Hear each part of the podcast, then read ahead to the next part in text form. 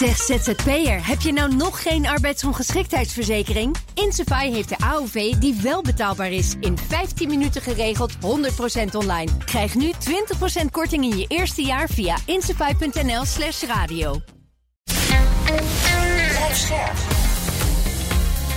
BNR Nieuwsradio. Boekenstein en de Wijk.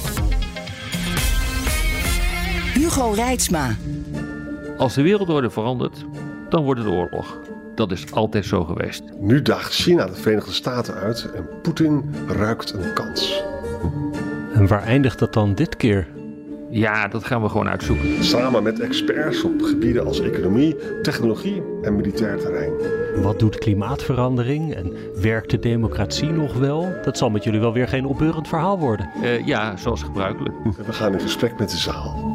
De Boekenstein en de Wijk Roadshow is begonnen. Je kan nog naar Groningen met generaal Marten Kruijf, de 23e, als je snel bent. Er zijn er maar een paar kaartjes. Zaterdag 27 treden we op in Breda met Jan Latte over demografie en macht in de wereld. Spannend onderwerp. Wordt interessant, ja. De vergrijzing met al zijn gevolgen. En de jonge naties, de jonge sterke naties. Amerika is veel jonger dan China. Migratie natuurlijk van belang voor Europa.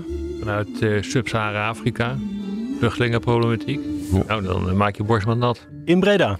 Kijk voor alle data en tickets op bnr.nl slash theater. En welkom bij Boekestein in de Wijk. Op zoek naar de nieuwe wereldorde praten we over een pilaar onder de oude... waar hard aan wordt gezaagd. De macht van de dollar. En dat doen we natuurlijk met econoom Helene Mees. Welkom.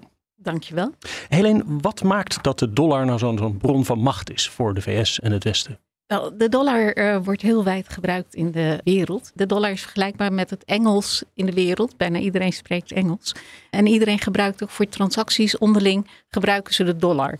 Als je in de internationale handel kijkt, dan is 80% van alle transacties en contracten zijn gedenomineerd in de dollar. Mhm. En dat betekent dat er enorme vraag is naar de Amerikaanse dollar. Ja. De dollar is ook normaal de als bij landen buitenlandse uh, deviezen aanhouden, Mhm. buitenlandse reserves aanhouden, dan is dat bijna altijd allemaal in de dollar. Dat betekent dat er enorme vraag is naar de dollar. Dus niet alleen van Amerikanen, maar ook van buitenlandse partijen. Mhm. Waardoor eigenlijk de Amerikanen tegen heel weinig re- eh, lage rente geld kunnen lenen. Maar hoe groot die macht is, dat bleek wel uit. eh, kan je er nog herinneren dat eh, bezoek van Xi aan eh, Poetin? Aan, eh, Dat Moskou? staatsbezoek, ja. Ja, toen eh, zaten ze op te scheppen over elkaars handelsrelaties. En dat deden ze in dollars. Ja. En het is niet in roebels, maar dat deden ze in dollars. Ja. Dat was heel opmerkelijk. Maar volgens mij willen ze dat in uh, renminbi gaan doen, hè? Ja, volgens mij ook. Maar dat heeft ook eh, te maken met het feit dat, eh, en dat is al een hele tijd aan de gang, eh, dat nogal wat landen zich compleet ergeren aan die macht van de dollar. Want als je sancties wil opleggen, dan kun je dat het beste doen door een land of een bedrijf eh, de toegang eh, te zeggen tot het Amerikaanse bankaire systeem. Maar als je dat Mhm. blokkeert, en dat kan op grond van de Patriot Act, dan heb je dus onmiddellijk een eh, probleem. En dan kan je geen transacties meer doen. En dat is buitengewoon effectief. Ja, Dit is een belangrijk punt, hè? Want in 2000, weet je nog, dat is heel belangrijk. 2018 Trump, met die ging uit de Iran-deal, hij zich terug. Mhm. En nou, weet je hoe kwaad toch de Europese multinationals waren? We willen die Iraanse markt op. En dat mag nou niet, want Siemens mag niet meer exporteren naar de Amerikaanse markt als ze door waren gegaan met Iran. Ja. Dus dit is echt een. Misschien gaan we later ook wel zeggen, daar in 2018 is iets geknapt. Ja, maar dus daarvoor was het al, hè, zeg maar. eh, Destijds heeft een Franse bank, eh, BNP Paribas, in 2014 heeft 9 miljard dollar boete gekregen. Omdat het eh, financiële transacties met Iran faciliteerde. Wat destijds onder de sancties van de Verenigde Staten was. Terwijl het op grond van de Franse wetgeving wel mocht. de rol van BNP Paribas. En wat belangrijk natuurlijk is, en wat met name nu eh, de schrik heeft aangejaagd voor zowel China als Rusland, hoe lang, hoezeer ze hun, eh, zeg maar hun eh, internationale macht nog uitdrukken in dollars, is dat Rusland de, de buitenlandse reserves nu zijn bevroren. Vanwege als sanctiemaatregel voor de brute invasie in Oekraïne. En China, die toch een oogje heeft op Taiwan en op een ja, hereniging, zeg maar, het weer tot eh, het annexeren van Taiwan, het weer onder, eh, onder dat bestuur brengen. Die is daar natuurlijk ook erg bang voor. Die heeft ook enorme dollarreserves heeft eh, China aangehouden. Dat proberen ze op dit moment al af te bouwen. Als je ziet de laatste tijd is de dollar in, of is het goud enorm in waarde gestegen. Dat komt vooral omdat China een hele grote partij is die goud opkoopt. En je ziet ook dat, zeg maar, twee, 20 jaar geleden was de eh 70% van de buitenlandse reserves waren nog Amerikaanse dollars. En inmiddels is dat net onder de 50% gekomen. Ja, ja. Ja. Dus Maar die enorme dollarreserves van China, is dat nou ook een, een prikkel om toch een beetje gematigd te zijn in het buitenlands beleid van uh, dat land? Uh, dat uh, zeker. Ik denk dat ze eerst de de-dollarisatie nastreven voordat ze hun handen willen leggen op Taiwan. Hoe lang duurt dat, denk je?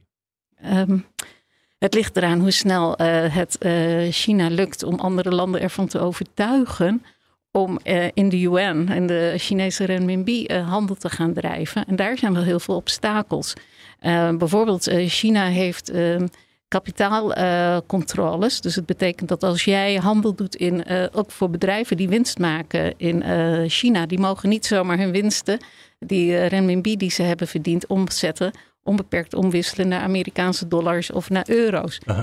Dus dat is een enorme rem. Dus dat maakt zo'n munt een stuk minder aantrekkelijk voor, voor bedrijven of andere landen om hun, hun deviezen daarin aan te houden. Ja, je blijft dan toch wel met een hele berg dollars uh, zitten, die je volgens mij ook niet in de papiersepara gaat gooien. Nee, maar die kunnen ze wel omzetten naar bijvoorbeeld euro's of naar. Nee, ze kunnen het ook omzetten naar uh, roebels, als ze dat zouden willen. Maar dat is het lastige. Dat geeft ook precies aan. Iedereen vertrouwt uh, de Amerikaanse dollar en tot nu toe ook nog Amerikaanse staatsobligaties. En niet de Chinese munt, want je bent dan ook overgeleverd als je gaat, de handel gaat drijven in Chinese renminbi. Ben je ook overgeleverd aan het Chinese rechtssysteem. Oh ja, dat is ook nog wel een puntje misschien. Maar ze proberen het dus wel onderling, China en Rusland. Maar ik begreep ook met andere landen, in wat je dan tegenwoordig de Global South noemt. De BRICS-landen heb je het dan over. Dat ze proberen steeds meer handel dan weg te halen uit die dollars. Ja, maar dat doet, uh, dat doet Rusland ook. Die heeft ook geprobeerd om uh, de, de energiehandel met, uh, met India af te rekenen in de lokale munt. Of in dit geval de roebel. Nee, dat, je ziet het overal gebeuren. En volgens mij toen uh, Lula in uh, de Braziliaanse president, de nieuwe president van Brazilië in Beijing was, toen heeft hij ook gezegd, ik ben helemaal vet up met die dollar, laten we daar maar eens een keer vanaf proberen te komen. Mm -hmm. Want dit geeft veel te veel macht aan Amerika. En je ziet echt, overal in de wereld zie je dit nu gebeuren. En eigenlijk volgens mij tien jaar geleden heeft de minister van Financiën van Amerika al gewaarschuwd van kijk nou een beetje uit met al die sancties en dat voortdurend gebruiken ja. van die dollar als macht. Janet Yellen heeft dat ook gezegd. Ja, nu maar, maar tien jaar daarvoor is het ook al gezegd. Huh? Um, Jack Huppeldepup was dat. Ik weet niet meer wat zijn achternaam was. Maar die heeft dat ook al een keer uh, gezegd. Van, uh, we moeten niet verbaasd zijn als we dit beleid gewoon voor blijven, voort blijven zetten dat dan op een gegeven moment landen zo up met ons zijn dat ze een andere koers gaan varen.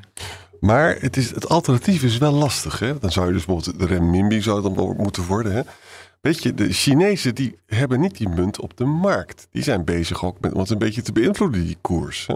Absoluut. Het voordeel van de dollar is natuurlijk, je kan zeggen wat je wil, maar die koers wordt op de markt betaald. Het is weliswaar mm-hmm. zo dat er dat, dat, is, dat is het exorbitante privilege hebt, wat natuurlijk wel geweldig is als je dus importeert. Hè?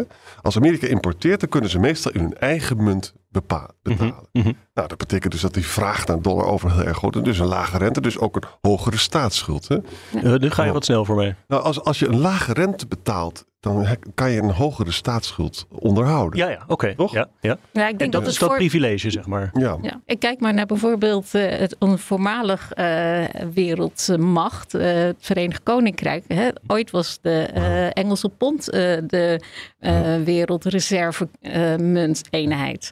En die status hebben ze al lang uh, verloren. Maar je ziet ook dat dus het Verenigd Koninkrijk zich geen dingen kan veroorloven. Uh, die de Verenigde Staten zich wel kan veroorloven. Want toen Liz Truss een budget indiende, wat hè, met heel veel belastingverlagingen ja. die niet gedekt Mooi waren, voorbeeld. met besparingen, ja, ja. toen ging die hele financiële markt, die, die rente. Ging. Nou, als Trump dat doet, dan, uh, dan gaat het gewoon allemaal wel door. Dat iedereen toch nog steeds dollars nodig heeft. En we hebben Absoluut. het zelf overigens ook gedaan. Hè?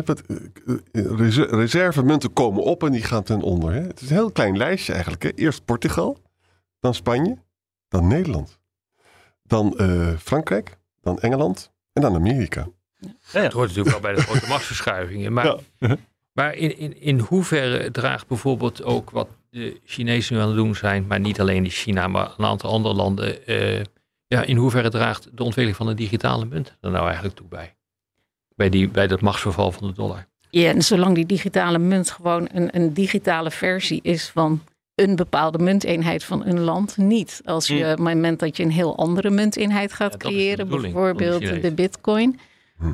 Ja, maar dat, dat hebben we gezien met de bitcoin, dat dat eigenlijk nog niet voldoende... Nee, nee. Maar dit, dit gaat over wat dan heet central bank digital currencies. Ja, hè? Dus ja. Uitgegeven door een centrale bank, dus het is dan gewoon een digitale dollar of yuan of wat dan ook. Ja. Jawel, maar de Chinezen zijn daar wel mee gaan experimenteren, ook om de dollarmacht eh, aan te tasten. Zeker. En dat geldt natuurlijk ook voor de discussie over SWIFT. Dat is natuurlijk ook een hele interessante. Dus het, eh, het bankaire berichtensysteem, dat noodzakelijk is om geld te kunnen overmaken van het ene naar het andere land. Mhm. En daar zie je dus nu ook dat eh, eerst is Iran eruit gegooid, nu eh, is de aanval ingezet op eh, Rusland. Ja. Dat nogal al een aantal landen, inclusief China, zeggen: ja, maar dat willen we niet. We gaan ons eigen alternatieve systeem opzetten. Absoluut. Maar er hebben, gelden natuurlijk precies dezelfde nadelen voor. Dat op het moment dat je een alternatief systeem opzet. En als China is de do- dominante macht binnen dat eh, alternatieve systeem. dan kleven daar alle nadelen aan die ook aan het gebruik van de renminbi eh, kleven. Namelijk dat de Chinese de rechtbanken rechtsmacht hebben. Dat de vraag is in hoeverre China toe zal laten dat die eh, digitale currency. dat die vrij uitwisselbaar zal zijn. Exact. En dus kunnen ze manipuleren. Nou, lekker. Dan heb ik liever een marktmunt. Wat ik ook nog tegenkwam in, in verband hiermee is, eh, dit is eigenlijk het Bretton Woods systeem, heet het dan, Mm. het dollarsysteem. En dan, daar hoort ook de EMF en de Wereldbank bij voor, voor leningen en voor investeringen. Ja, dat is een uitdrukking van eh, eigenlijk de transatlantische, de Brits-Amerikaanse macht op dat moment. Dus het is ook logisch Absoluut. dat als China opkomt, dat, dat, eh, dat eraan geknaagd gaat eh, worden. Dat is niet zo vreemd. En daar horen dus die, ook de IMF en Wereldbank bij. En dat wordt eigenlijk ook een beetje door de Chinezen eh, ingepikt, hè? Die, eh, die business. Ja, zeker. Zij willen gewoon ook een heel alternatief systeem hebben. Ze willen niet meer overgeleverd zijn aan de IMF en niet meer aan de Wereldbank. Eh, ze hebben destijds ook al die Azië... En ja, je hebt die Aziëbank, maar je hebt nog in China de, eh, de Development Bank eh, opgericht.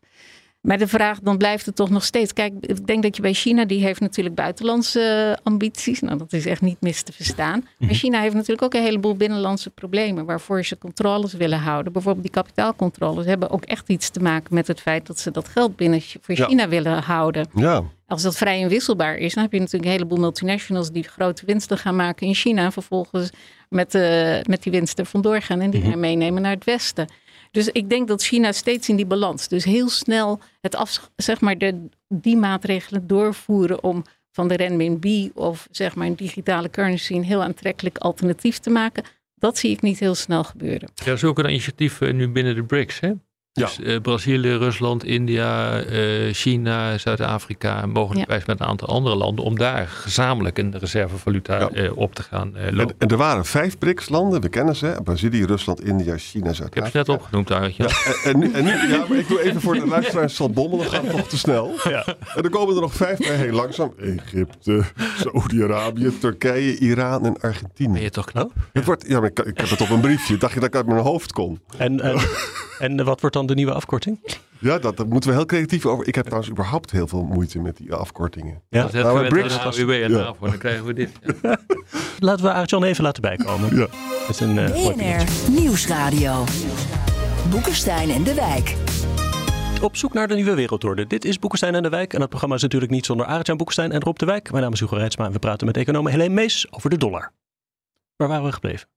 We waren gebleven bij de, Afkortingen van uh, Arjan. De afkorting. de afkorting. Ja. Maar, maar even om het gesprek te hervatten, want ik vind het zo interessant. Ik ga een stelling verdedigen. Helene, mag je mij aanvallen? Mhm. Zolang. China ideologisch vast blijft zitten met kapitaalcontroles en met gewoon het idee dat ze de markt niet vertrouwen, staatsmachten. Zolang eh, blijft de dollar een. eh, want mensen vertrouwen niet een staat die gaat lopen kloten met een munt. Ik zeg het een beetje plat misschien. Nou, dat is één aspect. En, eh, maar China heeft dus ook goede binnenlandse redenen om die controle te willen blijven Ja. uitvoeren. Het heeft goed voor ze gewerkt. We mogen ook gewoon kijken naar de e- enorme economische groei die China heeft doorgemaakt. Dat is natuurlijk niet omdat ze zo slecht beleid hebben gevoerd, maar ook omdat ze heel slim beleid hebben gevoerd. Ehm, andere kant is natuurlijk vooral dat een heleboel landen die genoemd worden, die tot de BRICS behoren, toch voor hun veiligheidsgaranties nog wel eh, van Amerika afhankelijk zijn. Dus die moeten ook gewoon uitkijken. Want bijvoorbeeld eh, Lula, eh, de Braziliaanse president, is echt wel op het matje geroepen nadat hij in China heeft gezegd dat hij af wilde van de dollar als reservemunt.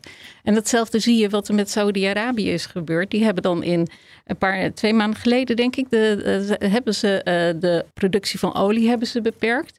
En toen is ze wel echt, eh, meteen is de eh, minister van Defensie, is meteen naar Saudi-Arabië gegaan om te zeggen van luister, we hebben hier wel een afspraak liggen, olie voor veiligheid. Ja. Als jullie die Mm, kant, mhm. jullie kant van de afspraak niet honoreren, hè, dan zijn jullie onze veiligheidsgaranties ook kwijt. Ja. En ik weet nog niet zeker of iedere, alle landen bereid zijn om eh, zich over te leveren, ook op dat punt aan China. Maar Saudi-Arabië is, is daar echt de Rubicon overgegaan. Die hebben gewoon echt Biden weerstaan. Hè, met, met, door die olie, dus olieprijs omhoog te jagen door minder te pompen.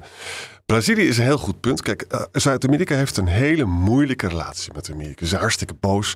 En ze hebben, ze hebben altijd IMF-leningen, Wereldbank. Daar hebben ze niet altijd verstandige dingen mee gedaan. Het moment dat China bereid is, en daar zijn we dichtbij, dat ze daar ook nog veel meer leningen gaan verstrekken. Dan zie je dus die Amerikaanse macht ook in Zuid-Amerika. Dat zou heel interessant zijn. Als, Zeker, maar dat zie Ja. je feitelijk nu ook in Afrika. Want daar heeft natuurlijk ook Ja. China heel veel leningen die slecht, eh, hè, slechte leningen, die niet, waar niet op betaald kan worden. Dus waar eh, ja, op gedefault wordt, waar niet nakoming op is. China is nu degene, terwijl het Westen eigenlijk wil een soort schuldenplan wil maken, een schuldsanering, zodat die landen weer verder kunnen. Is China degene die de hakken in het zand eh, zet. Hm. En die dus die hele oplossing van die schuldenproblematiek dwarsboomt. En daar is natuurlijk, ligt daar ook weer een kans. Want elke keer kun je wel zeggen, vanuit een ontwikkelingsland gezien, van China krijgen we vliegvelden en van eh, Amerika alleen maar een preek. Maar als het nu blijkt dat China degene is die een land het onmogelijk maakt om van schuldenlast af te komen en dat echt Ja. Actief blokkeert, dan is er natuurlijk voor het Westen zijn de mogelijkheden om juist die landen wel naar, hun, naar zich toe te. China zegt dan vaak toch van als je niet kan terugbetalen, dan moet je het onderpand aan ons overleveren. En dat is dan vaak een haven of een spoorlijn Dat of klopt, maar zoiets dat wordt wel steeds lastiger voor Ja. China. Want eh, ze beginnen nu zulke, zulke schulden, zulke vorderingen te krijgen op eh, die schulden, dat het ook een, een probleem begint te worden. geldt ook voor de One Belt echt, van eh. Dat zie je ook eh, met betrekking, hè, want je hebt eigenlijk ook dat Belt and Road initiatief, de nieuwe Ja. Dus ze doen investeringen. En als je die investering eh, eh, feitelijk, die in lening worden gegeven, niet kan terugbetalen, dan mag je gezellig wat afstaan. Maar dat is natuurlijk ook in Europa eh, is dat gebeurd. Je ziet enorme terugduwende bewegingen op dit ogenblik. Dus dat Ja. Initiatief is wel succesvol, maar in Europa vind ik eigenlijk niet meer. Dus het verschuift nu ook naar Afrika toe. Maar ook daar zie je een enorme pushbacks. Eh Sierra Leone is een mooi voorbeeld. Die had een deal gesloten voor een nieuwe terminal voor het vliegveld. En toen zijn ze even gaan rekenen. Het is wel verstandig om dat vooraf te doen. Maar dat zijn ze eigenlijk gaan doen nadat ze dat contract hadden getekend.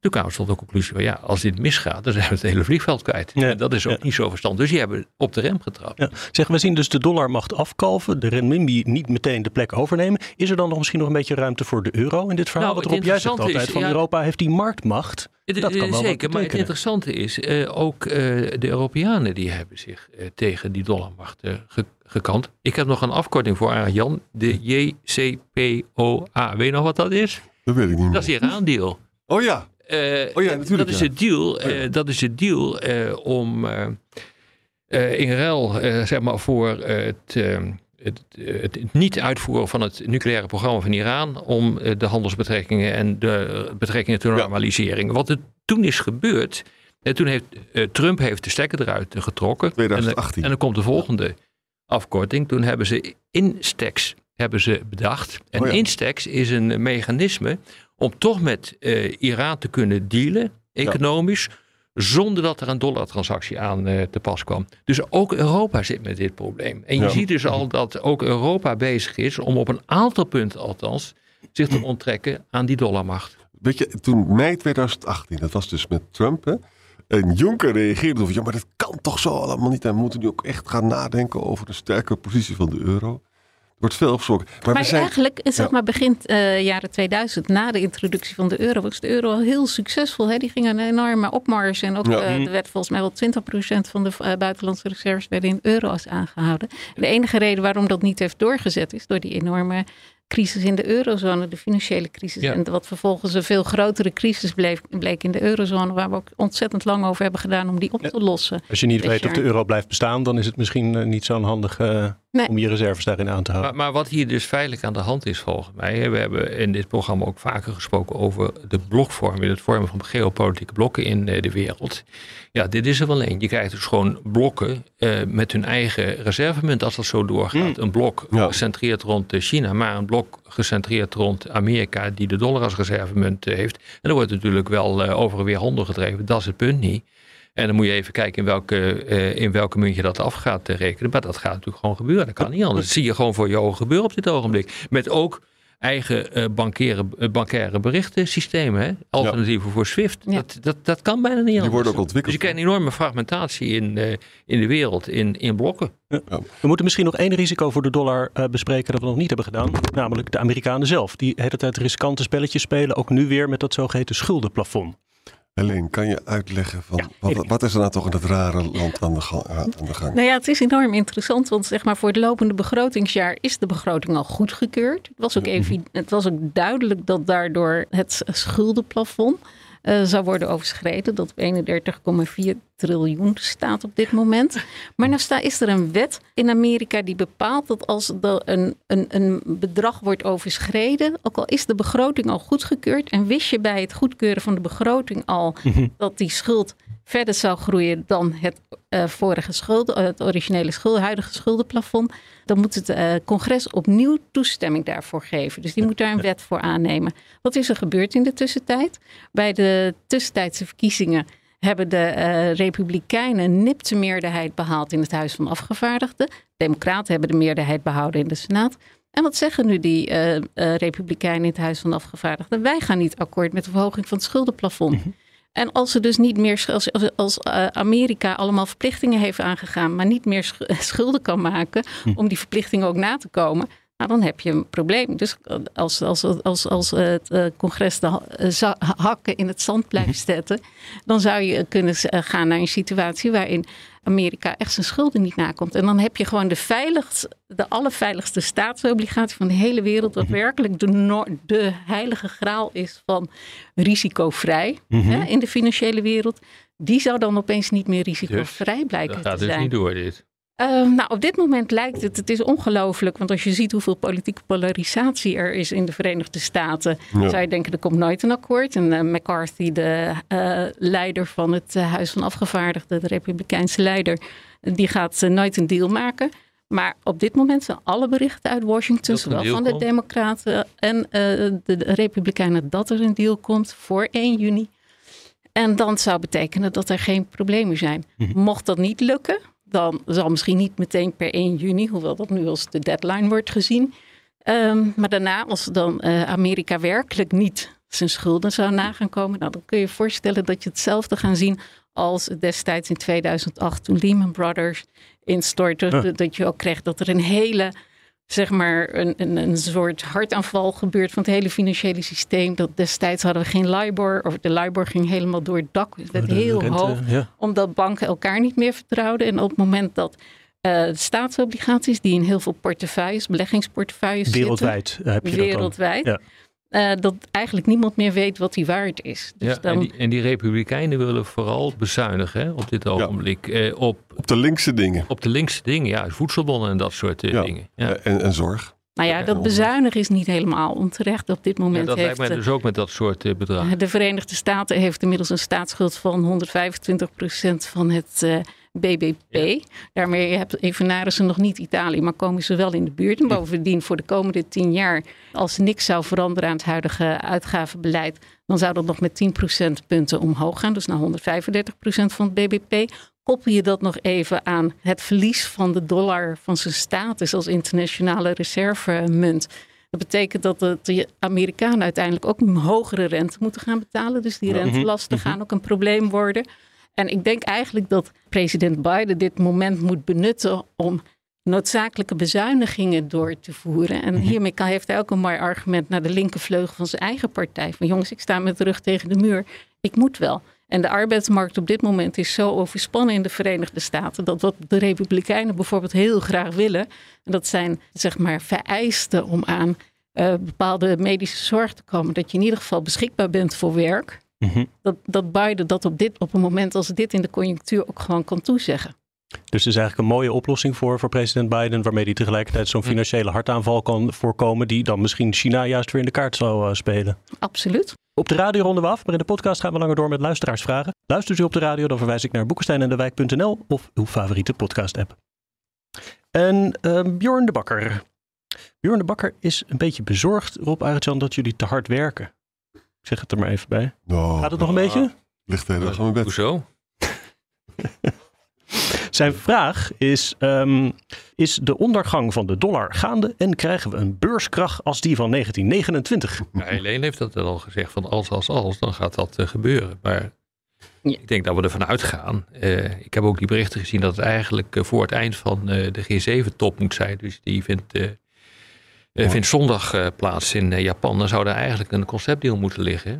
Ja, de bedoeling is om het in ieder geval nog voor 1 juni eh, in het congres te krijgen. Oh, hebben ze nog even. En kijk, ze kunnen ook een tijdelijke verhoging. Zodra er een conceptdeal is, ook al moet daar nog wetgeving voor, dan kunnen ze in ieder geval een tijdelijke noodoplossing kunnen ze bedenken.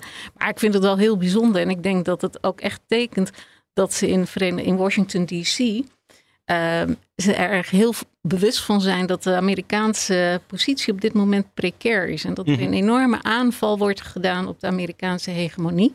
En gelukkig kunnen ze elkaar dan net op dat moment wel weer vinden. Dus al het geruis wat we hebben van de Donald Trump eh, verkiezingscampagne. Eh, en laten we zeggen, laten we- als, ze, als, als ze die deal bereiken, is dat natuurlijk van korte duur, mocht eh, Trump eh, daadwerkelijk eh, in 2024 worden gekozen Hm. tot president. Moet er niet aan Maar denken. tot deze Hm. tijd eh, denk ik dat dit echt tekent dat eh, ze in Amerika weten dat het nu menens is. Maar die Amerikanen zijn ook wat gas aan het terugnemen. Hè? Als je Yellen hoort, eh, die heeft nu ook al gezegd... misschien moeten we toch even een tandje minder doen... met die enorme strijd tegen China. Want uiteindelijk raakt het ons ook. Ja. En het heeft ook alles te maken met de discussie die we nu hebben over de dollar. Ja, en dan en wordt het. Europese variant. Dus niet de decoupling, maar de-risking van de relaties Hm. met China. Daar wordt nu ook over nagedacht in Ja. Amerika. Ja, Ja. exact. Jeroen van Gerven vraagt: Wat is beter voor Europa, een sterke of een zwakke dollar? Ja. Nou, even kijken. Een Ik kijk naar de eh, sterke dollar leidt tot meer inflatie. Zeg maar. Toen er Ja. hele hoge inflatie eh, Hm. was in Amerika, toen ging de dollar omhoog. En toen kregen wij in die zin. Want dan eh, betalen via wij meer Amerika- voor alles wat in dollars Ja, wordt betaald, zoals voor energie. alle energie. Ja. Ja, dus eh, dat is eh, van de andere kant als de dollar en als de dollar heel hoog is en de euro is lager, is het voor onze handelspositie weer eh, beter. Het, het er zijn verschillende kanten aan. Nou. Laten we zeggen, de, eh, Europa en de Verenigde Staten zijn op dit moment niet elkaars grote concurrenten.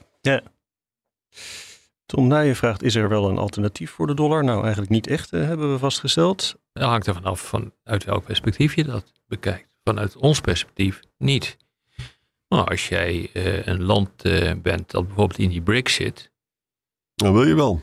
dan zou dat best wel eens een alternatief kunnen zijn. En China wil het wel graag.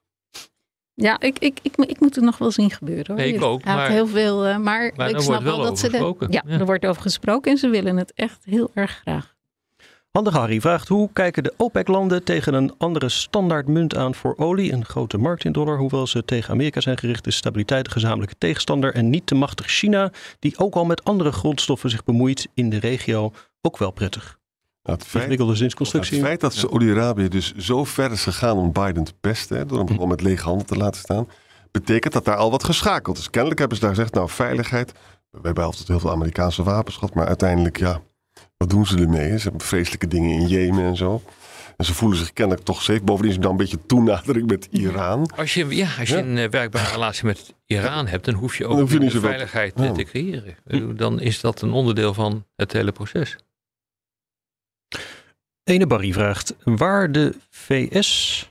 eh, waar de VS contacten laat verwateren, ziet mediator China kansen. Kijk naar Saudi-Arabië en Iran, Israël en Palestina. Daarnaast stevige handelscontracten in Afrika en Zuid-Amerika. Zonder oorlog te voeren neemt China de rol van wereldleider over. Laat ook Europa hier kansen liggen. Nou, Ja, natuurlijk. Maar dit zijn normale bewegingen in de internationale betrekkingen. Ik bedoel, een, de, de levensduur van een supermacht zoals eh, destijds Nederland of het Verenigd Koninkrijk, Groot-Brittannië en Amerika is gewoon beperkt. Dat gaat niet eeuwig door. Dat zijn Mhm. rolbewegingen. Ja. Het is vrij logisch dat je nu een, eh, een nieuw land op, eh, op, op, op, op ziet komen. Ja, dan moet je maar gewoon mee eh, dealen. En de discussie die we nu hebben, dat is onderdeel van, die, eh, van dat grote veranderingsproces. Meer Ja. is het niet. Maar in Washington DC moesten ze wel hartelijk lachen om de ambitie van China om eh, de Palestijnen en de Israëliërs tot overeenstemming ja, met elkaar te brengen. Ja, maar daar dus, moest ze ook hartelijk om lachen toen ze dat over eh Saudi-Arabië en Iran eh, probeerden voor te Ja. stellen. Dat is nog gelukt. en dat is wel gelukt. En, en realiseer je wat er is gebeurd hè? eh, nu met betrekking tot het vredesproces dat China probeert te leiden eh, in, eh, tussen Rusland en, eh, en Oekraïne. Dat heeft de zegen van Amerika. Ja. eh, Blinken, eh, de minister van Buitenlandse Zaken, die heeft eh, in Oostenrijk langdurig gesproken, acht uur, eh, met, eh, met een counterpart. En daar hebben ze eigenlijk gewoon de Amerikanen de zegen gegeven, ga maar door. Ja. Dus Ja. er gebeurt echt achter de schermen iets eh, waarbij China ook die rol toegedicht krijgt. Dat mogen we ook niet te vergeten. Maar die top is ook eh, belangrijk geweest. Het wordt ook weer gezien als een basis, om weer een beetje een basis in de relatie tussen China en eh, de Verenigde Staten te. Ja, dat is ook leggen. de periode dat eh, Jelle met haar, Ja. eh, met haar uitspraak kwam van eh, nou, we moeten nog een beetje aardig tegen China zijn. Hm. Als je kijkt met China, Chine- Chinese politiek ten aanzien van Afrika, is het toch wel ongelooflijk hoor. Overal waar mineralen zijn, zitten gewoon de Chinezen. Trouwens, nu ook de Wagnergroep, maar dat is een ander verhaal. In Afghanistan de kopermijnen. De Europese, Europa heeft veel ontwikkelingsgeld gegeven in Afrika. We Maar hebben er nooit over teruggevraagd. we hebben nooit eens weer teruggevraagd. Hm. En de Chinezen hebben... Ik denk dat dat een strategische fout is geweest van Europa. Ja. We zijn, hebben daar te ideologisch. Als je het nou hebt over wat heeft Europa laten vallen. We hebben hier te- zijn hier te ideologisch eh, geweest. Te, te soft. Te weinig transactioneel. En daar krijgen we enorme spijt van, denk ik. En het is ook niet makkelijk eh, terug te draaien. En het is ook gewoon gezonder voor relaties als ze transactioneel zijn, in die zin. Veel meer gelijkwaardigheid. Ja, we hebben die relaties nooit als gelijkwaardig gezien. We hebben Nee. altijd, we zijn altijd met het opgeheven vingertje naar die landen toe Altijd met dat postkoloniale. Ja, ja. ja. Ja, exact. Ik hoop dat Koenders luistert eigenlijk. Die is geen minister meer. Dus. Eh Calcolo Sum komt met een waarschuwing. Helene Mees zegt hij is meestal nogal goed gedocumenteerd. Dus ik zou de heren het meegestuurde essay Will the Chinese Renminbi Replace the US Dollar van Michael Pettis in the Review of Canadian Economics willen aanraden.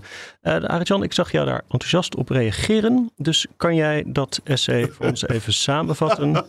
En een commentaar Ja. erop geven. Hij, En hij zegt dus dat dat niet zo snel gaat gebeuren. Om allerlei problemen. En een van de kernpunten is het punt dat we ook al behandeld hebben. Van ja, luister eens, als China niet te vertrouwen is. Als China gaat manipuleren met de reservemunt. Ja, dan gaan we dat niet doen met elkaar. Op zichzelf genomen, en dat vind ik zelf heel interessant. Zolang dus China ideologisch blijft opereren, dan gaat het niet gebeuren. En als je naar de Chinese cultuur en het systeem. Het is voor hen echt heel moeilijk zich aan marktkrachten te. Ja, maar voor Michael Pettis is het belangrijkste argument, want dat is echt zijn stokpaardje, Ja. eh, is dat, eh, kijk, Amerika is ook altijd de consumer of last resort. Dus Ja. als iedereen Mhm. op apengapen ligt en wij hebben hele grote overschotten op de betalingsbalans, Dan is het daar Black Friday en dan gaan ze allemaal shoppen. Ja. Black Friday. En Ja. zij nemen de schulden op zich en gaan daar heel veel geld uitgeven. wa- Waardoor wij weer kunnen produceren. En waardoor wij weer begrotings, eh, betalingsbalansoverschotten kunnen lopen. Als je een wereld hebt waarin Amerika niet meer die ruimte heeft om consumer of last resort te zijn. Mhm. Eh, dan moet eh, China meer gaan Ja. eh, consumeren. En dat lukt China maar niet. Want Wat, China wat, blijkt er maar moet altijd een balans zijn. eh, als wereld als totaal kun je Ja. geen spaaroverschot hebben of betalingsbalans Als niet een ander een tekort heeft. Tenzij we het op Mars kunnen, eh, kunnen verrekenen. Maar zolang dat niet kan, moet er ergens een verrekening zijn. Per saldo is het een eh, zero-sum game. Dus, Ja. En dat is denk ik het belangrijkste punt dat Michael Pettis wilde En maken. wat ik erin las is dat hij zegt van het is eigenlijk helemaal niet een, een, een lust, maar een last daardoor voor de Amerikanen. Want daardoor lopen ze enorme schulden op en die moeten ze weer financieren. Dus eigenlijk, Sure, maar de- er zijn ook tijden geweest waarin de Verenigde Staten een staatsschuld had eh, uitgedrukt in BBP van 40%. Dat is inmiddels 125%. Daar zijn ze toch wel Dus echt zelf ze bij wel- geweest. eh. Nee, Ja. maar wat ik bedoel, eh, ze, hadden, ze, ze hoeven het niet. Hè? Maar bedenk ook dat prachtige stuk in Economist van een maand geleden over Amerika. Vond ik wel een eye-opener. De, de salarissen zijn veel hoger in Amerika. Hè? Maar Veel hoger. Huishoudensinkomen, ja, Ja. de levensstandaard. Nou, nou, uitstekende universiteit, althans die Ivy League, hebben ze nog steeds. Ze hebben nog steeds Silicon Valley. Ze hebben dus energie genoeg. Ze hebben gewoon ze zijn energie onafhankelijk. Ja, ze hebben natuurlijk die grote energierevolutie gehad met die eh Ja. fracking. schaliegas. Ja. eh. Jonge natie. Dan kijk nou naar China. China is oud en vergrijsd, heeft grote problemen, maar heeft natuurlijk wel zeldzame aarde. En het zou ook de artificial intelligence revolutie kunnen winnen. Nou, die Maar- maar- liggen er zien voor. Ja. Op het ogenblik Ja, maak je geen zorgen. Maar ze hebben nog geen chips. Ze hebben nog niet de ja, alles. dat maken ze allemaal wel. Alleen ze maken geen high-end chips. Nee, maar dan moeten ze wel hebben. Maar dat gaat ze ook, gaan ze ook willen. Gaan Mijn, mijn gewoon voorspelling is dat ze dat bij 2030, dat ze dat kunnen. Natuurlijk. Dat denk ik ook. Ja, ja. en, dan is het, en dan is het linky pinky. Ja, maar wat de Amerikanen doen is een vertragende operatie. Ja. Eh, Dus zeg maar die hele eh, economische oorlogvoering die onder. Trump eh, zo is gestart. Het is en- alleen maar gewoon is alleen maar uh, bedoeld om de boel te verdragen. Helemaal niet om uh, ervoor te zorgen dat China niks meer kan op dat gebied. Ja. Want ze weten ook wel dat het niet gaat lukken. Maar mijn grote angst is, Amerika zal zelf inslagen om dan die chips toch weer naar zich toe te trekken en zelf te maken. Hè? Dat gaat lukken. Europa is daar zo bureaucratisch in. Hè? Nou, ik denk dat je. Het is nu echt aan het veranderen hoor, kan ik je melden. Ja, maar ik ben daar niet van overtuigd. Hoor. Dat is, eh, dat, dat, dat, kijk, juist wat Taiwan kan, dat is zo bijzonder. Is omdat ze alle mensen daar hebben. De man krijgt ja. brain power. Um, nou ja, natuurlijk heeft de Verenigde Staten heeft wel heel veel uh, migranten. Maar de vraag is ook of uh, Amerika het uh, beloofde land voor kennismigranten blijft. Um, dus ik moet het nog zien of het gaat. Het duurt gewoon een tijd voordat Amerika de boel heeft op gebouwd. dus die miljarden investeringen in uh, chipsfabrieken, daar zitten, niet eens, daar zitten niet eens high-end eh, chips in volgens mij. Uh, want die worden voor 90% op Taiwan uh, gefabriceerd. Maar dat kost gewoon tijd. Ja. En dat, dat kost je gewoon vijf tot tien jaar voordat er iets uh, staat. En voordat je echt high-end chips kunt, uh, kunt maken, ben je misschien nog wel langer uh, bezig. Dus maar ja, de vraag is natuurlijk, kan, TSM, kan TSMC nog high-end chips maken als ze niet meer de machines van ASML geleverd krijgen? Bij TSMC krijgt ze wel, want dat is Taiwan. Dat is niet ja, China. maar zolang, ja, nee, maar dat, dat is natuurlijk voor even voor het uh, scenario. Het antwoord is nee. Als ze dat, uh, nee. Het antwoord is inderdaad, dat kan dan niet. Ligt de sleutel in Nederland. Maar het probleem is, het is niet alleen maar zo'n machine. Het is het hele systeem wat er omheen zit ja. om, het, om het te kunnen maken. Dus het is niet alleen maar die machine. Want die machine, dat is nog niet het punt. Nee. Uh, maar hoe doe je dat helemaal? Hoe organiseer je dat? En daarvan zegt TSMC, ja, dat is typisch Taiwanese hoe we dat doen. En nou, goed, maar het is inderdaad moeilijk eh, te dupliceren. Volgens mij werkte jij eigenlijk toe naar de conclusie van schrijf de Verenigde Staten nog niet af. Maar Rob in stijl zegt, jawel hoor, aflopende zaak. Nee, dat heb ik niet gezegd. Nee, maar het, het, het, het spannende hiervan is, is, Amerika, is Amerika in staat om, laten we zeggen, die halfgeleiderindustrie op te bouwen. En zich zodanig uh, um, onkwetsbaar te maken voor als er iets gebeurt met uh, Taiwan of niet? Ik denk dat dat de hamvraag is. En dat is ook de reden. En, en, want kijk, we dichten uh, Trump allerlei achtelijkheden toe. En dat is ook in belangrijke mate uh, terecht. Maar op dit punt had hij wel, een, had hij wel gelijk. En dus eh, gevoelsmatig, eh, dat zag je dus ook, dat hij de, de strijd ging verleggen naar Huawei en ZTE. Dus eh, dat, dat soort high-tech fabrikanten. maar je ziet dus dat, dat, dat die hele discussie wel degelijk loopt in de Verenigde Staten. En dat het timing is. Ja. Dus ben je in staat om dit snel genoeg te doen, ja of nee? En dat, dat bepaalt ook de toekomstige positie van Amerika. En dat, dat China op een gegeven moment nummer één wordt, daar heeft Amerika zich al lang mee verzoend. Duidelijk. Dit was weer Boekenstein naar de Wijk. Namens Arend en Boekenstein en Rob de Wijk zeg ik dank voor het luisteren. Speciale dank aan Helene Mees en fijn weekend. Zeg ZZP'er, heb je nou nog geen arbeidsongeschiktheidsverzekering? Insafai heeft de AOV die wel betaalbaar is. In 15 minuten geregeld, 100% online. Krijg nu 20% korting in je eerste jaar via insafai.nl slash radio.